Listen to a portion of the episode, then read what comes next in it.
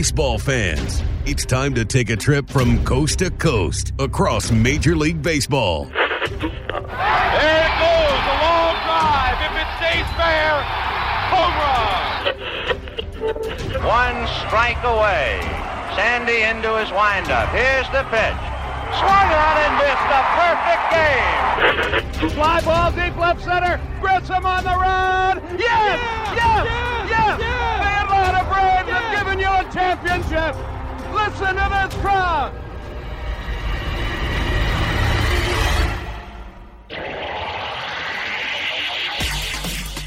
Braves and baseball talk straight from the diamond. Here's Grant McCauley. Hello again, and welcome to another episode of From the Diamond. As always, I'm Grant McCauley, and it's time for our weekly chat about what's going on with the Atlanta Braves. An action packed, newsworthy week that it was, with plenty of highs and also some lows for the Braves. Gabe Burns of the Atlanta Journal Constitution will join me as we go through all of those. But before we get started, let me let you know you can find From the Diamond on Apple Podcasts, Google Podcasts, Spotify, SoundCloud, and Stitcher. Please leave those ratings and reviews. If you like the show, be sure to share it with a friend. That helps out big time. You can follow me on Twitter at Grant McCauley. You can find the show at From the Diamond underscore.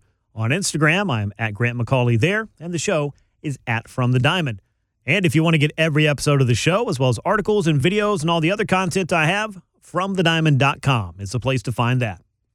So to dive into the week that was for the Atlanta Braves, maybe look ahead just a little bit. I want to welcome Gabe Burns into the show. He, of course, covers the Braves for the Atlanta Journal Constitution. You can follow him on Twitter at Gabe Burns AJC. Gabe, we had kind of a crazy up and down week for the Braves, but it ended on a high note most certainly, and I think they're really excited about coming home and playing in front of a full house here in 2021. 100% capacity at Truist Park. It's going to be quite the weekend, quite the homestand, I think, coming up. It will be. You know, that road trip was weird. It got off to a terrible start, and they did literally the best thing you could do to rebound. So, uh, once again, that kind of sums up the way the season's been for them. A lot of low lows, a lot of high highs, and you know they're 15 and 16 and coming back home to host a full stadium. Yeah, it's kind of crazy when you look at it. I call it a bit of a Jekyll and Hyde road trip for the Atlanta Braves because they went down to Dunedin, not Toronto. They went down to Florida to play the Blue Jays, and they got beat up in what kind of felt like a little bit like some bad spring training games. And they didn't look particularly good in any of them, except maybe the first one where they did score some runs. But then a couple of bad losses. Then they proceed to flip the switch, come up to Washington, win some close games against the Nationals, some well pitched games, I think, and some really interesting things happened in that series that we're going to dive into here. But I think you're right. I mean, there have been a lot of lows that I would definitely double up and call them low lows, and then a lot of high highs for this club. It's a little bit strange. They haven't really hit their stride yet, but there's a lot worse places you could be the first week of May than one game under 500. Exactly. You know, you could be Detroit and you're, what, 9 and 23 or whatever they are, and you're I mean, not that they expected to do anything, but your season's already, you know where this is headed. So uh, we knew that this team was going to be in the thick of the race all summer. That was their expectation. We know what the talent is. So for them to have had the adversity that they have had, sitting in this spot is certainly not the worst thing. No, not at all. I kind of look at that American League Central, and you do see the Tigers, who you don't really expect to be much of a player there. But say a team like the Minnesota Twins, that's had a, a really rough start to their season couple of things they would have loved to have seen were, of course, Byron Buxton becoming a next level player. Well, he's done that, but seemingly everything else has been going wrong for the Minnesota Twins this year. They're eight games under 500 heading into the weekend. Not that they don't have a lot of baseball left to play in order to climb back into that AL Central race, but if I got a choice of being what 15 and 16 or 11 and 19 after about five weeks of play, I think I'll take where the Braves are right now. They have a chance to get things right when it comes to uh, maybe playing better than 500 ball at home, and of course, better than 500 ball on the season. And as we've talked about on the show the past few weeks, there's not much separation between the top of the National League East and the bottom of the National League East. It's two and a half games from the Phillies to the Nationals right now, and the Braves find themselves right smack in the middle, game and a half out of first place heading into the weekend. Again, they could do worse. Could be a lot worse. You know, we talked some about the division last week it's going to be competitive. Uh, it's going to be close throughout. That's what they expect. And, uh, you know, like we touched on before, some of these teams who might wind up falling out of it, and who knows, maybe none of them do. But if you're looking at like Miami and Miami starts to drop off, that's certainly a team that can play spoiler. But for right now, this division is certainly not living up to the hype as far as the win loss record, but uh, competitively speaking, it, it's right there. Yeah, absolutely. So we'll dive in a little bit more to the standings in the National League, or maybe just what's ahead for the Atlanta Braves as they begin a homestand again, coming home to Truist Park to open things up this weekend and spend a little bit more time at home after a week that was a little bit strange. And when we talk about the low lows of that road trip, the big loss I would say is Travis d'Arnaud. He tore a ligament in his thumb, underwent surgery. He's out for the next couple of months. Alex Jackson came in, pressed into duty, then strained a hamstring, also landed on the injured list. But you knew the Braves were going to have to make some kind of moves behind the plate. Didn't expect it to be two at once, though, but that's exactly what it was. Top prospect William Contreras is now Atlanta's starting catcher, and longtime Major League veteran backup Jeff Mathis is going to be the number two catcher for the Braves, at least in the short term. But, Gabe, I don't think there's any two ways around this. Losing d'Arnaud is a big blow, both behind the plate and, of course, in the lineup once he gets going, which we were hoping to see. Now we don't have either of those things when it comes to d'Arnaud, but a big opportunity for Contreras to step into this starting role. He's a really intriguing player, and I feel like he's come a long way the past couple of years to really strengthen his stock as the potential catcher of the future for this club, and the future may be right now. Yeah, well, losing d'Arnaud is a huge blow, and you just touched on that. I will say it's a great opportunity for Contreras in unfortunate circumstances, but for the Braves too. I mean, that's a really important thing. Is this guy going to be ready to really handle the load? As right now, obviously, but next year, mm-hmm. moving forward, uh, Travis is a free agent. Yeah. So they're really their catching situation. They have Langeliers and they have Contreras as two guys that they think can be starting caliber catchers for the future here. Alex Jackson, call a spade a spade. He's just kind of a low upside backup. Sure. So this is a huge opportunity for Contreras because it could certainly cement his spot on the 2022 roster, be it if he's splitting time with Travis, if he's handling the load. But the Braves are focused on this year, trying to get this thing turned around and trying to get back into the conversation and win an NL pennant. What we've seen from him so far, they have to feel pretty good. yeah. Um, I can't remember seeing, you know, I asked Max Fried about this the other night, a, a catcher that's this athletic. Yeah the the strides that he's made, especially in these last two years, and he's a really mature kid. Everybody loves him. The the bat is there. Mm-hmm. You know, if he's going to perform like this, and of course he's going to hit bumps in the road like everyone does, but if he's going to generally just perform well like this, it's not going to be as huge of a loss as it looked like in the moment. And that's really a testament to Contreras. That's a testament to his talent.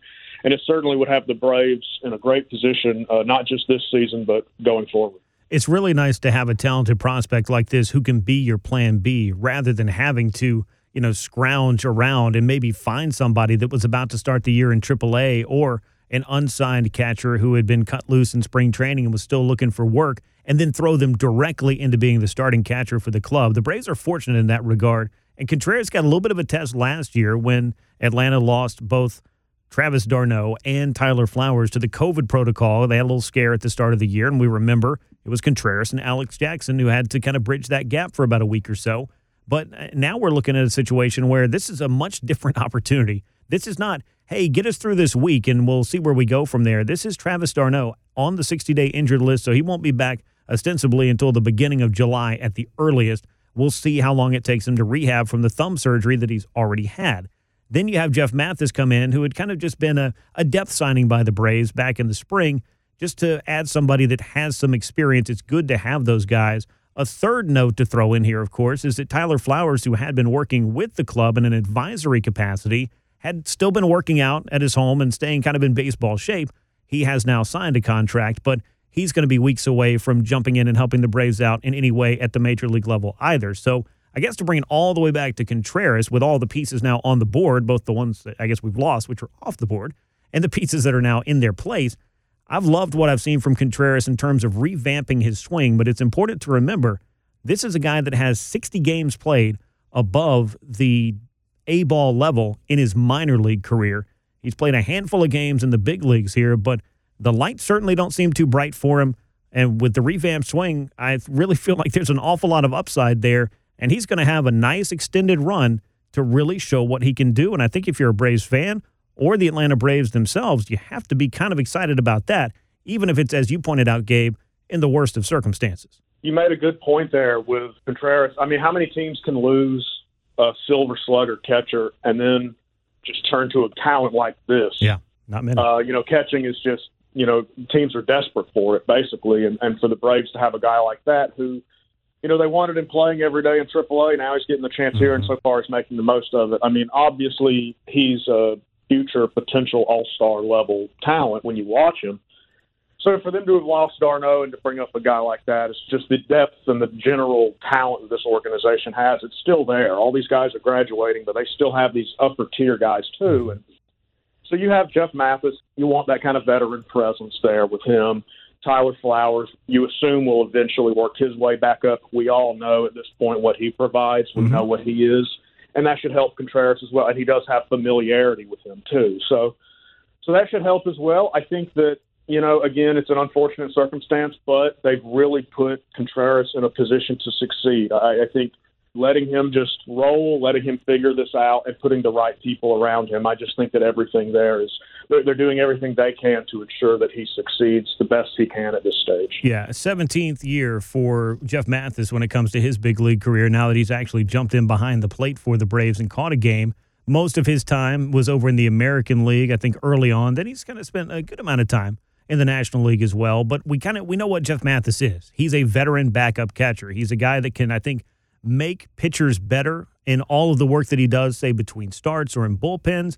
And then you ask him to catch once or twice a week. And I don't think that's asking too much whatsoever. But bringing in Tyler Flowers, I think to your point, it's a safety net. The Braves know what they have there. And I think from a framing perspective, a game calling perspective, just the mental side of it, I know you've had a chance, just like I have, to talk to Tyler Flowers over the past few years that he's been with the Braves he's a great baseball mind. I mean, it's fun to talk baseball with Tyler Flowers. And I know that that doesn't necessarily mean, oh, well, this makes him the best player in the world. But as far as guys with an aptitude for the game, Tyler Flowers for me is way up there. Yeah, no, he's really insightful. Again, he's really analytical.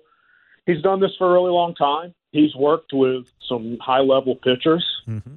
Uh, he's been in so he's been in plenty of big games. I think just having him back, and again the familiarity with Contreras too. Obviously, he worked with him in spring training and whatnot. So I just think that all of that will, will certainly benefit Contreras and uh, help the Braves because again, at this point, you know, you're you're making Tyler Flowers your backup catcher mm-hmm. again. I mean, that's just a familiar insurance policy. It is. It's really funny too to think about Tyler Flowers, the prospect, when the Braves traded him away to the White Sox way back in the day when they got Javier Vazquez for it ended up being just one year, but they kind of weren't really sold on Tyler Flowers as a catcher they really thought he was going to be a bat first prospect. So maybe he ends up at first base or DHing somewhere. Seemed like it made a ton of sense to trade him to an American League team, but by just pure work ethic and the wanting to do it, he made himself into a really good major league catcher and thus has had a nice, lengthy big league career, has Tyler Flowers. And we'll see what he's able to offer the Braves when that time comes. But either way, it's a lot of change behind the plate, which I think can be a, a good thing for a pitching staff if you're giving opportunity and the partnerships are there and it works, which I think that it can in this case, or it could maybe upset the apple cart. But in the early going, I think the Braves pitching staff has kind of been struggling to find its footing as well. So maybe a little bit of a different voice in terms of Contreras learning on the job, having a Jeff Mathis around, having a Tyler Flowers around. It'll have a steadying effect so that you don't feel the full effects to kind of what you were talking about earlier of a team losing its starting catcher like d'Arnaud and now having to scramble to find a replacement. I think the Braves are in a pretty good spot as far as that is concerned. So lots going on behind the plate. Also, lots going on on the mound recently, Gabe. And I think we're apparently at the point where every week on the show, we're going to have to ask ourselves, what amazing thing did Huascar Ynoa do this week? He's been great on the mound. He's been great at the plate. Another quality start against Washington, great start and a grand slam home run, becoming the first Braves pitcher ever to homer in consecutive starts. I know it's early, but I don't think it's any stretch whatsoever to call Huascar Ynoa the MVP of the Braves pitching staff so far this season. No doubt. He's got the Rookie of the Year campaign in full swing. It's going. Both in pitching and hitting, I guess. But it's been great for him. Every week we get on here and we talk about the latest thing that he's done, and he just continues to amaze. And – I think he's got what he needs uh, eight more homers to catch Ohtani right now. it's the American League's Huascar Ynoa. That's what I'm going to call it. exactly, exactly. So uh, maybe Snit will have to get a Ynoa, you know, uh, in the lineup playing left field or something. Right. Figure that one out. But no, it, it's great. He's really helped the Braves at a time that they've needed it. So I mean, good for him, good for the team, and it looks like they might have really found something here in a 22 year old that. Mm-hmm just continues to get better and is really aggressive, not afraid at all, just continues to attack the zone. It just seems like they've really got something here. And not only has he been a hard thrower, which we already knew about him, but this is a guy that the walks were a little bit of a, a problem for him in the brief time that we saw him in 2020. Walks have not been a problem for him this year. He's averaging almost five strikeouts to walks. He's only walking 2.1 batters per nine. He's striking out 10 batters per nine. ERA below two and a half now after his latest outing against Washington. I mean, he has really put together the most consistent run by a Brave starting pitcher, thanks to, I think, injury and some underperformance as well. Ian Anderson, I think, has shown signs of that. We're going to talk a little bit more about Max Fried in a moment, what we're hoping to see from him. And obviously, the Braves would love to get Mike Soroka back with a extended amount of time for Mike to contribute to the club as well this year. But at this point, and I know we've talked about this the last few weeks, I think going all the way back to spring training, I think our conversation was the Braves need to find a role for Huascar Ynoa. He's got a role to play somewhere. They need to find a place for him. Well, the place kind of found him. They needed him to step into the starting role. He's taken his baton and run with it. So at this point, I don't think there's any way, if he keeps pitching anything close to what he's done thus far, that you're going to be moving Ynoa out of your starting rotation. That's going to make for some very interesting choices for the Braves when that time comes. It is. And like we said before, it'll be a good problem for them to have. You know, hopefully those guys stay healthy and they're going to have a they're just going to have a lot of depth, mm-hmm. and they're going to have to figure out what to do with it. And by that time, you would think the team is uh, quite a bit over 500 and really in this race. So it'll it'll be a good time to sort all that stuff out. Yeah, and Ynoa has certainly been making his contribution to the Braves in the early going, kind of stabilizing what's been a rotation in flux once again because of injury and underperformance. But as we talked about Ynoa and what he's offered, and a lot of it would just be kind of covering the same ground because it's just more of the same for him in the best way possible. The Braves really wanted to get Max Fried back from the injured list and wanted to see that Max Fried that looked a lot more like the 2020 version than the guy who stumbled a little bit out of the gates, didn't really ever seem like he was settling in, and then had the hamstring injury running the bases. That gave him a little bit of an opportunity to maybe reset, recalibrate, if you want to call it that. Five innings of one run ball against the Nationals, six punchouts for Max Fried, who helped the Braves win one of those games up in Washington. I liked what I saw from Max Fried. I just want to see more of the same. And obviously, this is going to make the Braves rotation better to get him back at the front of that line. Well, he said he felt like himself again. So it was promising. That's really all I can re- take away from it. Is sure. You want to see more of it, but for him to have come back and look that way, for him to look comfortable, for him to be sounding as optimistic as he did after the game, I think those are all really good signs. And, and I think you're going to see much closer to the Max Fried that uh, Braves fans know and love here soon. Yeah, and when you look at Fried, I think usage wise, it seemed like to me in the first start back, which is an incredibly small sample size, admittedly, seemed like he was much more comfortable throwing the curveball. I thought he kind of stayed away from that pitch in his first few outings, but when when it's right, I mean, this is one of the best curveballs in baseball. No doubt, it's I mean, it's largely why he was in the Cy Young conversation last year. It's what made him. I mean, it's what made him so highly regarded as a mm-hmm. prospect too. Um, so it, it's it's certainly it's a fun pitch to watch. It definitely is. And he was spinning quite a few of them at the Washington Nationals. But for Fried, it's going to be about building up his arm strength again. 72 pitches in his recent start against Washington, picking up the win. Four hits, one of them a homer, just one walk, six strikeouts. I think we've said this before kind of jokingly, but I'm more or less serious about it. I can live with you giving up a solo home run or two. It's limiting those base runners, and Fried was able to do that much better in this first start back than any of his starts since way back on opening day against the Philadelphia Phillies. So, promising return for Max Fried. He'll probably continue to build up that pitch count a little bit over the next couple of starts, and then hopefully all those restrictions will just be lifted and he can go back to being the Max Fried that he was back in 2020. Another Braves lefty we wanted to see something good out of lately was Drew Smyly. After a forgettable start against the Blue Jays, he was able to keep the Nationals under wraps for six innings of one run ball to help the Braves complete their sweep. Gabe, if we can get Smyly to keep throwing like this, the Atlanta rotation all of a sudden is going to get another lift and it really helps to have another lefty be part of that. Yeah, I mean, he needed that. He had been under some criticism, uh, rightfully so. You know, he hadn't sure. pitched well. Uh, he had the injury, so for him to, you know, finally come through with something like that, that's the first time the Braves have won one of his starts. It, you know, he needed it. It was good to see out of him, and, and you're right. If, if he can kind of get this ship righted and even be, you know, a, just a steady back end of the rotation guy, that would just be enormous for this team. And again, we continue to talk about the potential rotation depth. We haven't really seen it because guys have been hurt or, mm-hmm. you know, Smyly's been struggling or whatever. But the potential rotation depth here is what can really separate this team. Most definitely. And that was what you signed Drew Smyly for was for rotation depth. I think our question, even going back to last week, was did you really need to spend $11 million on rotation depth? And if so, why was it just this one guy? But the Braves saw something they liked there. Alex Anthopoulos did. And as I look back over Smyly in the, in the first month or so he's been with the Braves, it's kind of hard to figure exactly what wasn't going right. But home runs were a big problem for him in the early going nine home runs allowed in his first four starts, including three of those in each of the prior two before facing the Nationals. He got bombed by Arizona in that doubleheader game, and then he really got beat up a bit by the Toronto Blue Jays down in Dunedin on the road trip.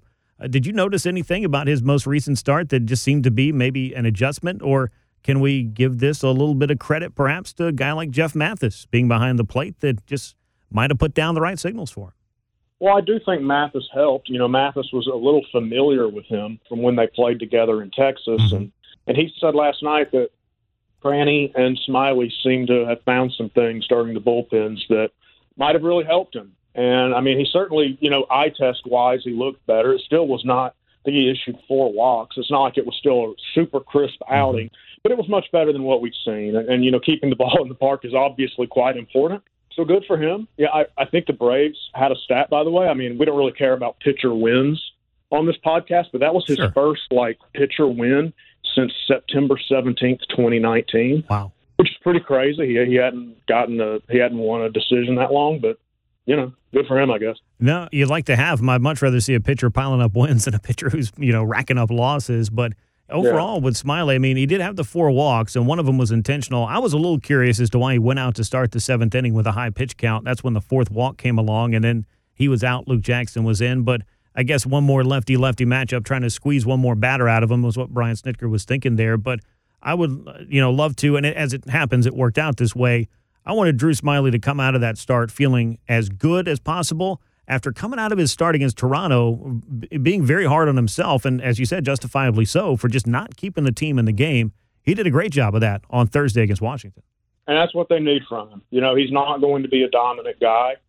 I mean, when you're back into the rotation, they just need someone who can just keep them in it. You assume the offense is really going to get rolling, and then Smyly will be a great fourth, fifth guy, uh, depending on how things are rolling. So that, that's exactly what they're going to need out of him. And you can debate you know, should they have paid him eleven million dollars sure. for that? But I mean, that's money that's already been spent. This is where we are, and that's what they need out of it. And you want to see more good starts than bad because the money is already invested. So you know, Drew Smyly figuring it out is not only in the best interest of Drew Smyly, it's in the best interest of the Atlanta Braves as well. So we'll continue to monitor him. Hopefully, he can build off what was a good start his last time out against Washington when his next turn comes up in the Braves rotation. But speaking of what they're getting out of the rotation and the effect that it can have, I think Looking at the Atlanta bullpen, Gabe, I'm interested to get your thoughts on this. It's, it's been very inconsistent. They've been missing Chris Martin. We're hoping to get him back sometime sooner than later. He's on a rehab assignment right now, but uh, it's hard to put your finger on exactly what it is that's been ailing the Braves bullpen. But if I had to circle one big thing that always puts stress on a bullpen, it's when the starting rotation can't consistently get through six innings, and I think that's been a problem for the Braves.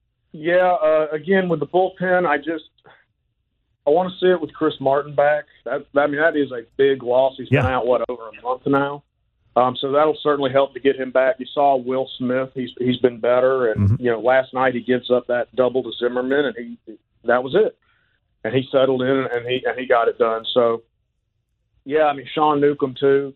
He comes back from the IL. Didn't look great. He's, he's trying to find himself in AAA. I actually I feel pretty optimistic that he'll come back and he'll look good in that bullpen role. I really do think that that suits him. I, I think that he just kind of got thrown off there. So, I mean, overall, yeah.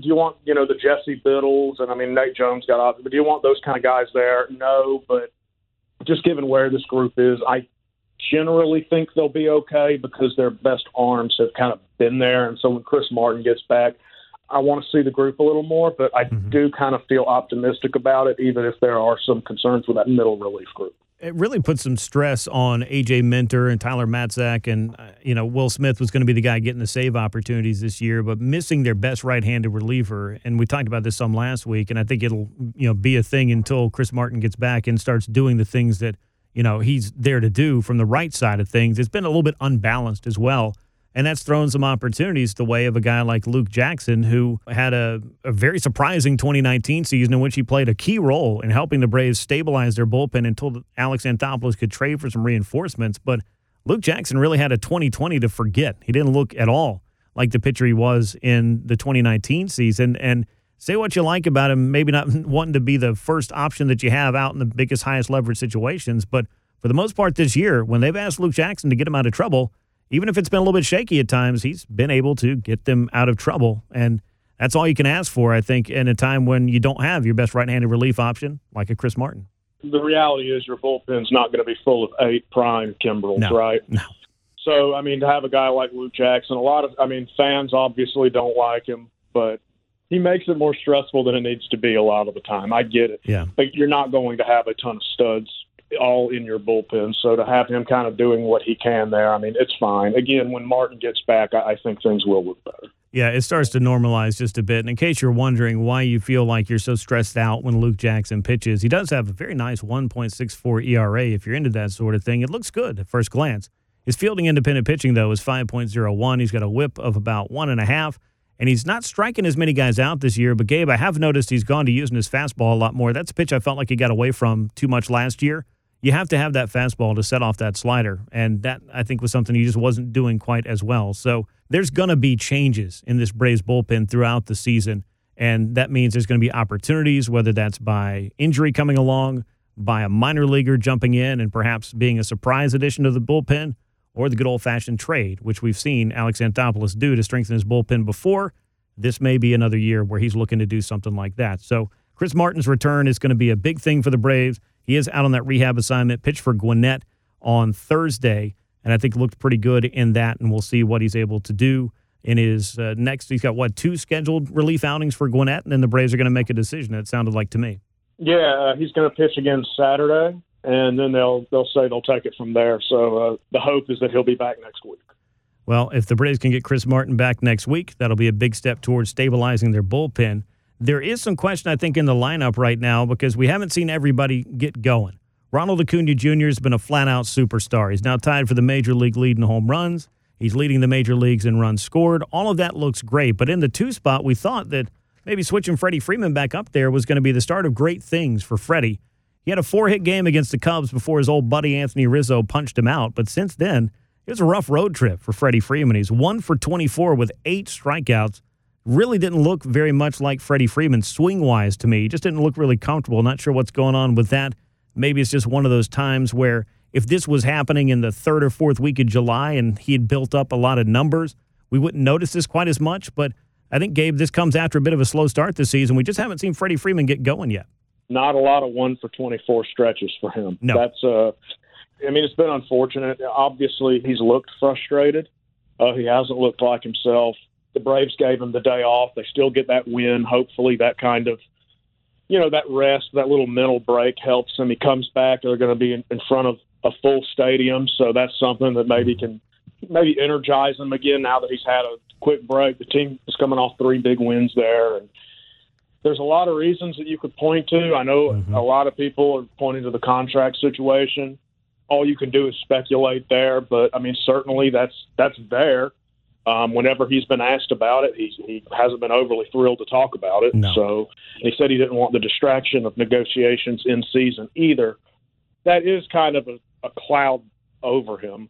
Now, as far as how much is that really affecting the performance, I mean, none of us know, but it's been weird to see, and I, I think that he will get it turned around. That's not exactly a hot take. I think Freddie, I think the reigning NL MVP will be okay, but this stretch has been very unlike him. So you know, Snit decides to give him that rest day, and and we'll kind of see how he responds this weekend. We will, because you know Freddie Freeman's not going to be out of the lineup for very long. If he had his way, I think he'd never be out of the lineup, and he's never made a secret about that. And I don't want to overly speculate with this when it comes to Freddie Freeman because it's it's hard to know what, if any, effect that contract negotiations or answering questions about contract negotiations is going to have on him. But I think you hit on an interesting point. He's clearly this is not what he wants to be talking about, but the power's there, the walks are there. I don't think he's striking out overly much this year. It just hasn't been consistent Freddie Freeman level at bats with a lot of hard contact and a lot of results from that hard contact yet. And I don't know exactly what you can put your finger on there. I mean, he's had a lot going on in his personal life, of course. They welcome two new sons to the routine, so maybe he's getting a little less sleep. I don't know. But you have to think that Freddie Freeman's going to get right sooner than later because he's done it for too long to be questioning where is Freddie Freeman going to be by the time that the weather heats up. Freddie Freeman usually finds a way to get it going. Yeah, I mean, long term, I'm not really worried about him at all. It's just obviously been a tough stretch for him, a very uh, unlike him type stretch, and that's going to get the storyline. The team has been struggling. They're a game under 500. The reigning NL MVP is just hasn't hit his stride at all. So it is a big story, but you know, if you're listening, you've probably followed Freddie for several seasons now, if not his entire career. And we just know, I mean, you just have confidence that he's going to get it fixed and that he'll be back to being his consistent self here um, down the stretch of the season and more than likely even earlier than that. But certainly right now, it's just been a tough stretch. It has been a tough stretch, and I, I, like to look inside the numbers and see if I can see any trends that would explain to me exactly what it was. Like I said, his home run rate is in line with what it's been the last three years. His strikeout rate is actually right in between what it was in 2019 and 2020. His walk rate is in line with what it's been the last two years, actually in line with what it was last year. Uh, his exit velocity is the exact same. Average exit velocity as he had last year. Hard hit percentage about the same. His line drive rate is down. His fly ball rate is up. So maybe it's just a, a few more fly balls than normal for Freddie Freeman. And, you know, fly balls give fielders a little bit more time to get under them. Line drives, of course, tend to uh, maybe find a gap and roll for a while. And I think Freddie Freeman's going to find a way to do that. So, uh, again, it's a small sample size. I like to say Memorial Day is kind of when I start to look at the standings. It's also when I like to take note of, hey, what are the trends for certain players and when are they going to get this thing going? But as you mentioned, I don't necessarily think that the reigning MVP is not going to get it going. I'm just curious as to when exactly it's going to happen. And I'm sure he'd like to start hitting so that people could stop focusing on every other little thing that could be the reason as to why he's not hitting. Exactly. It's just a matter of when, not if. Yeah, absolutely. That's a great way to put it. And that will put a bow on our Freddie Freeman discussion. So we'll move down the lineup one spot to the Marcell Ozuna discussion. Uh, to me, he started showing some serious signs of a turnaround over the last two weeks. And I'll say why. He's hit safely in nine out of 10 games, even though he's batting just below 250 over that stretch. He's got three homers. He's got three doubles. He's knocked in 10 runs. He's scored six more. So he's in the midst of some run production there, but just five strikeouts and 45 plate appearances after the first 21 games where he was striking out about 25% of the time. Less strikeouts, more hits, the extra base hits starting to show up. I think Marcell Ozuna is starting to feel himself a little bit at the plate, and that's a great thing for the Braves because his protection behind Freddie Freeman in the order can only be a good thing to get Freddie Freeman kickstarted a little bit and get his numbers heading in the right direction too. Yeah, we saw how devastating those two are together last season. You know, it came close to helping this team to the World Series. Mm-hmm. So yeah, so I mean, Marcell was a guy who's smoking the ball. Um, now you know what, nine out of ten, you said. Yeah. And he had the grand slam. I, I think he's certainly starting to find his groove. And again, we knew it was a matter of time with a lot of these guys, and, and Marcell was one of them. So we're looking at this team, and you continue to just go, you know, Freddie's not there and Ozuna's not there. And once those guys, if they can get there and they can get there together, then this conversation is going to be a lot different. So to see Marcell, you know, seem to really get into the swing of things now, uh, certainly encouraging. Yeah, it definitely is. Going back into the four years before this year, just for Marcell Ozuna and getting an idea of what the Braves are probably expecting to get out of him this is a guy that averages 30 home runs a year, over 162. Most certainly, it's well over 30 home runs a year. It can be a 100 RBI threat, and is a guy that can hit 290 and on base about 350. He's going to slug over 500. It's the prototypical middle of the order bat that we always said needed to be behind Freddie Freeman, and we prefer that he be right handed. Ozuna, he checks all those boxes for the Braves. So seeing him get going, he's up to 20 runs knocked in now, where it seemed like for a while, Gabe, I don't know, first couple of three weeks, I was wondering A, is Marcell Ozuna ever going to hit another homer? And B, when is this guy going to start knocking in runs? But slowly but surely, he's starting to pile up those RBI. And while that's not the most important statistic for a hitter, when you're batting third or fourth in the lineup, I really would like to see you getting those in bunches. And Marcell's starting to do that as well. For sure. I mean, we make a big deal out of the start of the season for everybody, good and bad. And you know, Marcell didn't do much in the beginning, and now you're going to look at the end of the year. The guy's going to have 30 plus homers, 100 plus RBIs, and it's going to be exactly what you expected out of him. Yeah, his exit velocity trending in the right direction now. It's not the usual when you pull up Baseball Savant and you see that he's in like the what the 90th percentile as far as exit velocity is concerned. He's there just about every year. He was there last year as well. He's hit more fly balls this year, less line drives as well. So a similar trend for both he and Freeman. So maybe that's a little bit of how they've been pitched so that pitchers can try to get them under the ball just a little bit more. And thus far, maybe the pitchers have been succeeding in this little game of chess. But if I know Freddie Freeman, and from what I've seen from Marcell Ozuna, they're going to figure out how to make the adjustment to the adjustments. And that is where you usually tend to find your sustained success in baseball. And for professional hitters like this, it's exactly what I'd expect to see over the course of 162 games. Uh, you know, what's that tired cliche? It's a game of adjustments. Mm-hmm. That works for every sport, but certainly baseball. It does. It may work the best for baseball. So Marcell Ozuna heating up a little bit. Freddie Freeman, we'll see what happens with him over the next week or so that they're going to get to play in front of the home crowd with the full ballpark. Maybe that'll give Freddie a jolt. Maybe it'll give the Braves in general a jolt and get them going offensively speaking. Be nice to put that road trip behind him, coming home off a high note of winning three consecutive games in Washington and climb to within a game of 500. A couple of other notes before we get out of here on the injury front. Ender Inciarte, along with Chris Martin, is out on a rehab assignment. They're both playing for Gwinnett. Ender was one for two on Thursday, played four innings in that game. Uh, Gabe, to me, it's going to be interesting to see how he fits when he returns. And I don't know if this really will factor much into the fact that Christian Pache is still trying to string together some hits. What's your read on where Ender fits when he can get back?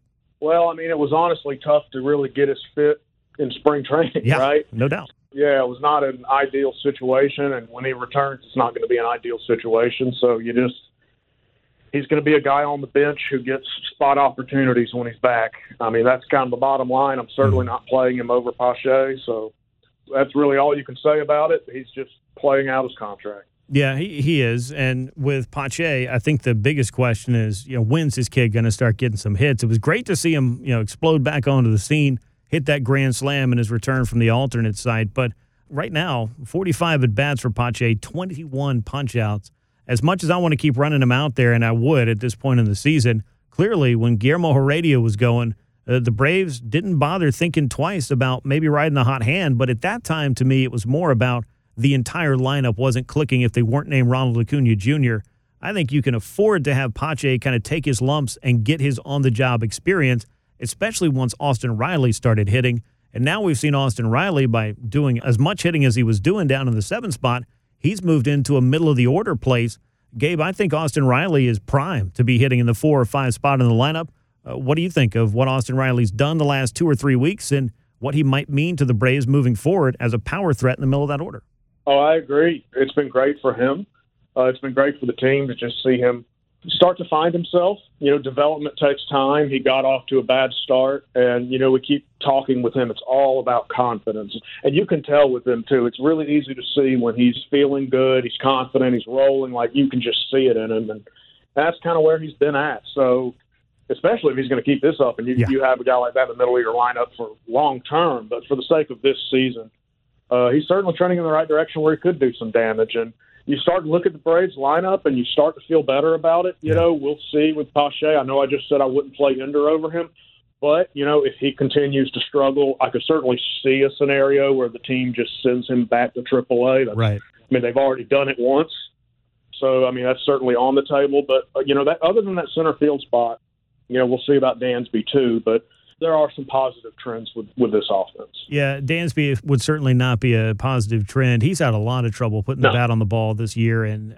I- know we've talked about it a little bit a couple of weeks ago on the show, so it's not really worth rehashing the topic. But not much has changed since then. He burned some sage, and it looked good for about 48 hours, but that was a road trip to forget for him, most certainly. But you know, he's been bumped down in the order with Austin Riley jumping up above him, and even with Travis d'Arnaud coming out.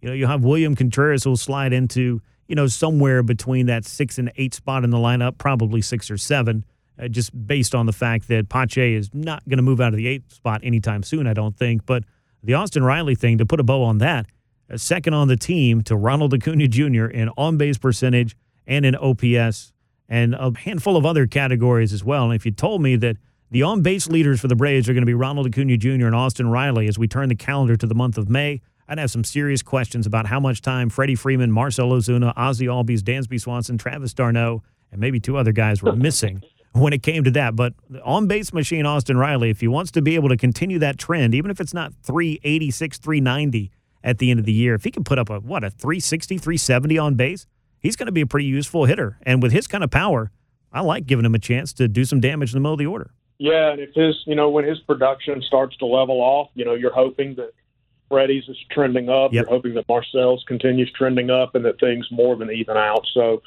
again, like it's been a really great sign for a guy that a lot of fans didn't know. You know, mm-hmm. they were really unsure about Riley. It certainly, you know, everyone still is but he's he's doing really all he can to kind of right the ship and, and show that his development is going in the right direction and, and that's what you want to see. It's easy to forget how little he's played. It's easy yeah. to forget how young he is. I mean, these guys do take time. Not everybody is Ronald Acuna or Fernando Tatis. So Right. Uh, you know, to see him developing the way he is, uh, certainly the Braves uh, have to be feeling a little encouraged there. Yeah, just in case you're curious, as of Thursday's game, Austin Riley has now officially played 162 games in the major leagues. Just if you're curious, wow. 81 runs scored, 135 hits, 20 doubles, 29 homers, 83 RBI, and an OPS of just under 750. There's room for improvement there. But just considering if you had a guy playing 162 games, hitting you close to 30 homers, driving in 80 runs, and scoring 80 more, and not even hitting in the middle of the order, I would say, all things considered, I'd like to see what this guy might grow into. So we'll see how Austin Riley continues. He's going to have some good weeks, hot streaks, some bad weeks, and whatnot, just like everybody will over 162. But as far as welcome developments in the 2021 season, he's been on the short list, along with, I think, Huascar Ynoa, as perhaps the most exciting and most encouraging that you can find for the Braves.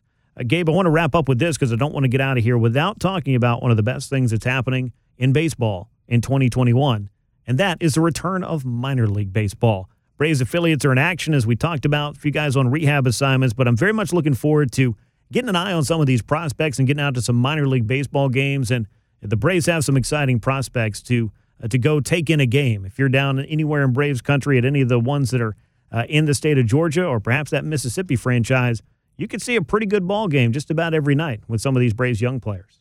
Yeah, it's awesome. It's awesome for the communities.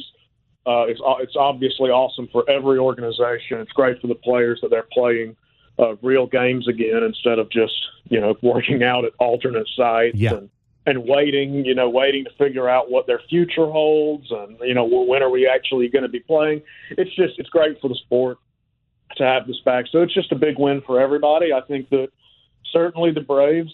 We touched on this earlier. That they don't have this crazy system like they did coming into this era that they've that they've mm-hmm. kind of ushered in here with Acuna and everybody. But they do still have some really highly regarded guys kind of scattered throughout. And I think the number one guy who's really worth watching is Michael Harris. Yeah. You know, we talked about him in spring training. I mean, this is a guy who people really believe could be the, the franchise's number one prospect at some point in the not so distant future. So you're looking at a guy who's just a really exciting player who who could be up to Atlanta a lot quicker than you would expect. And you know, Kyle Muller, the development there is, mm-hmm. you know, I think he walked a lot of people the other day. So I think that, you know, what are we going to see out of him? What can he become? You know, I've had a couple people mention uh, Vaughn Grissom to me. Not a particularly big name at this stage, but a couple people have really mentioned uh, he's somebody worth watching. So there's certainly guys scattered throughout, and it's, and it's going to be really fun to just be able to kind of follow their progress and and really just talk about that aspect of the game again because that was sorely missed. It'll be a lot of fun. Michael Harris came out of spring training with a ton of pub, and justifiably so. He really made the most of all the playing time he was getting for the Braves down in Grapefruit League play. He started the season with Rome, which is now the High A affiliate. So you might be wondering, oh, well, he, played in Rome in 2019. Why didn't they move him up? Well, technically they did because Rome is now High A as opposed to Low A. low A affiliate now the Augusta Green Jackets. Then, of course, Double A Mississippi, Triple A Gwinnett. And I think the guy that we've talked about him for years, but now with Michael Harris kind of emerging as an exciting outfield prospect, this is a big year for Drew Waters. It's a big opportunity for him to go down – and consistently get back to work against opposing pitchers, like you said, not this alternate site stuff, not glorified batting practice, sim games, scrimmage games, none of that stuff. Get back out there and compete again. I think Drew Waters has a motor that could really just lead him to Atlanta. He could push his way into things sometime in the not too distant future if he's able to start putting up consistent numbers at AAA Gwinnett, especially if you've got a little bit of a question mark out in center field right now, offensively speaking, where you may not have the answer to that question at the moment. it could open up the door of opportunity for another young Braves player. And maybe Drew Waters is that guy. I don't know. It could be. You know, it, it is. It's a huge year for him as a what is he? You know, 22, whatever he is. It's as big of a year as you could have without debuting in the majors. I mean, for him to show the Braves any progress he's made, you know, cutting down on the strikeouts will be big. It's again, you touched on the center field situation. It's not. I could see it. I wouldn't deem it likely, but Sure. you know, later in the year, if if he's rolling and and maybe there's an injury or they're still underperformance or just you never know when there's opportunities. The best thing that he can do is to position himself for those. And you know, Michael Harris is getting all the pub right now, and I, I think that it's justifiable, and he's going to keep trending upwards. But certainly for Waters, for his MLB future, and I know that some people think that he's kind of become a perfect trade chip now, and that might be the case. We haven't exactly seen this team deal guys of his caliber like that yet, but it's entirely possible. So it, it's just all around, uh, just for his MLB future, it's a huge season for him.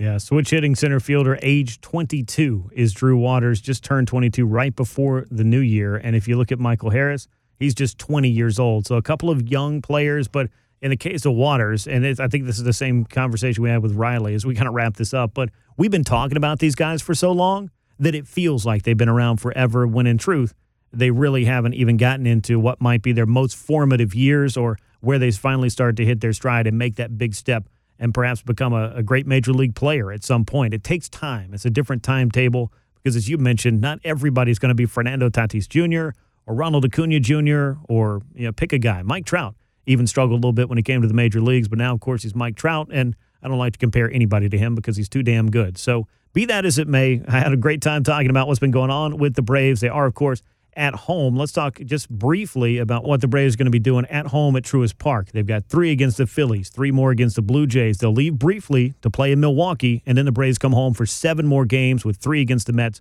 and four against the Pirates. Gabe, this is something I've had circled on the calendar for a while. The Braves getting to play pretty much consistently at home for the better part of two weeks. This feels like a great time for this team to hit its stride. Oh, it's the perfect time for them to turn it around. Some big games in there, too. Mm-hmm. First of all, we've mentioned it several times, but having the full stadium, the energy, this is a team that really feeds off its crowd. It does have a good home field advantage. There are, you know, teams like when the Cubs are good, when the Braves are good, the Dodgers, there are some teams that have some really top notch home field advantages in the National League. And so that should certainly help them. Uh, this Phillies series is big. You know, they've already seen the Phillies a lot. Considering where they are in the season, it's early May. Uh, there's not that many opportunities left against the Phillies when you consider how much they've already played them. So this is a big series. I think you said the Pirates are coming in on the next homestand. I mean, they're abysmal. So that's an opportunity, certainly. And then uh, you play the Mets, and that's huge, obviously, because that's the team that a lot of people think is the one that's going to be in their way. So some really big games here. A great opportunity now. You're you're one game under 500. You have a large stretch of games here at home. This is really the best. I don't want to say the best chance, but this is a golden opportunity to really just right the ship, get back over 500, get in the swing of things, and and start rolling from there. Because we've seen what this team does when it gets rolling. Yeah, absolutely. And like I've said uh, the last few weeks, I feel like this team does have an, an extra gear or a stride that if they hit it and get everything going, the rest of the division, save maybe the Mets, and I say this out of respect for Jacob DeGrom and the fact that Francisco Lindor is not going to hit 150 all year, they're going to figure some things out up there, I feel like. But you can't overlook the Phillies. They're the team sitting at the top of the division, and the Braves will get a crack at them this weekend. A little revenge against the Blue Jays, maybe. First look at the Mets, and as Gabe, as you said, you got to beat up on a team like the Pirates. They've been maybe a little bit better than people thought this year, but I don't think that that's going to last forever all the way into the summer. So, opportunity for the Braves as they play at home for the better part of the next two weeks. And Gabe, as always, I appreciate your time in sizing up what's been going on with the Braves, what's happening right now, and a little bit of what's happening over the next week or two. And I look forward to doing it again soon. Absolutely, always glad to chat. My thanks again to Gabe Burns of the Atlanta Journal Constitution for making some time to talk Braves this week. Make sure you follow him on Twitter at Gabe Burns AJC. As always, I'll remind you you can find From the Diamond on Apple Podcasts, Google Podcasts, Spotify, SoundCloud, and Stitcher. Leave those ratings and reviews. Be sure to share the show with a friend if you like what you're hearing each week with our Braves talk. On Twitter, I am at Grant McCauley. The show is at From the Diamond underscore. On Instagram, I'm at Grant McCauley there, and the show is at From the Diamond. And you can find every episode of From the Diamond, as well as videos and articles and anything else that I'm throwing out there on FromTheDiamond.com. That'll wrap us up for this episode of the show. Thanks as always to Gabe Burns for making time to talk about what's going on with the Braves. And my thanks as always to you out there for making From the Diamond part of your baseball podcast regimen. That'll do it for this week, but I look forward to catching you all again next time right here on From the Diamond. Until then, I'm Grant McCauley. So long, everyone.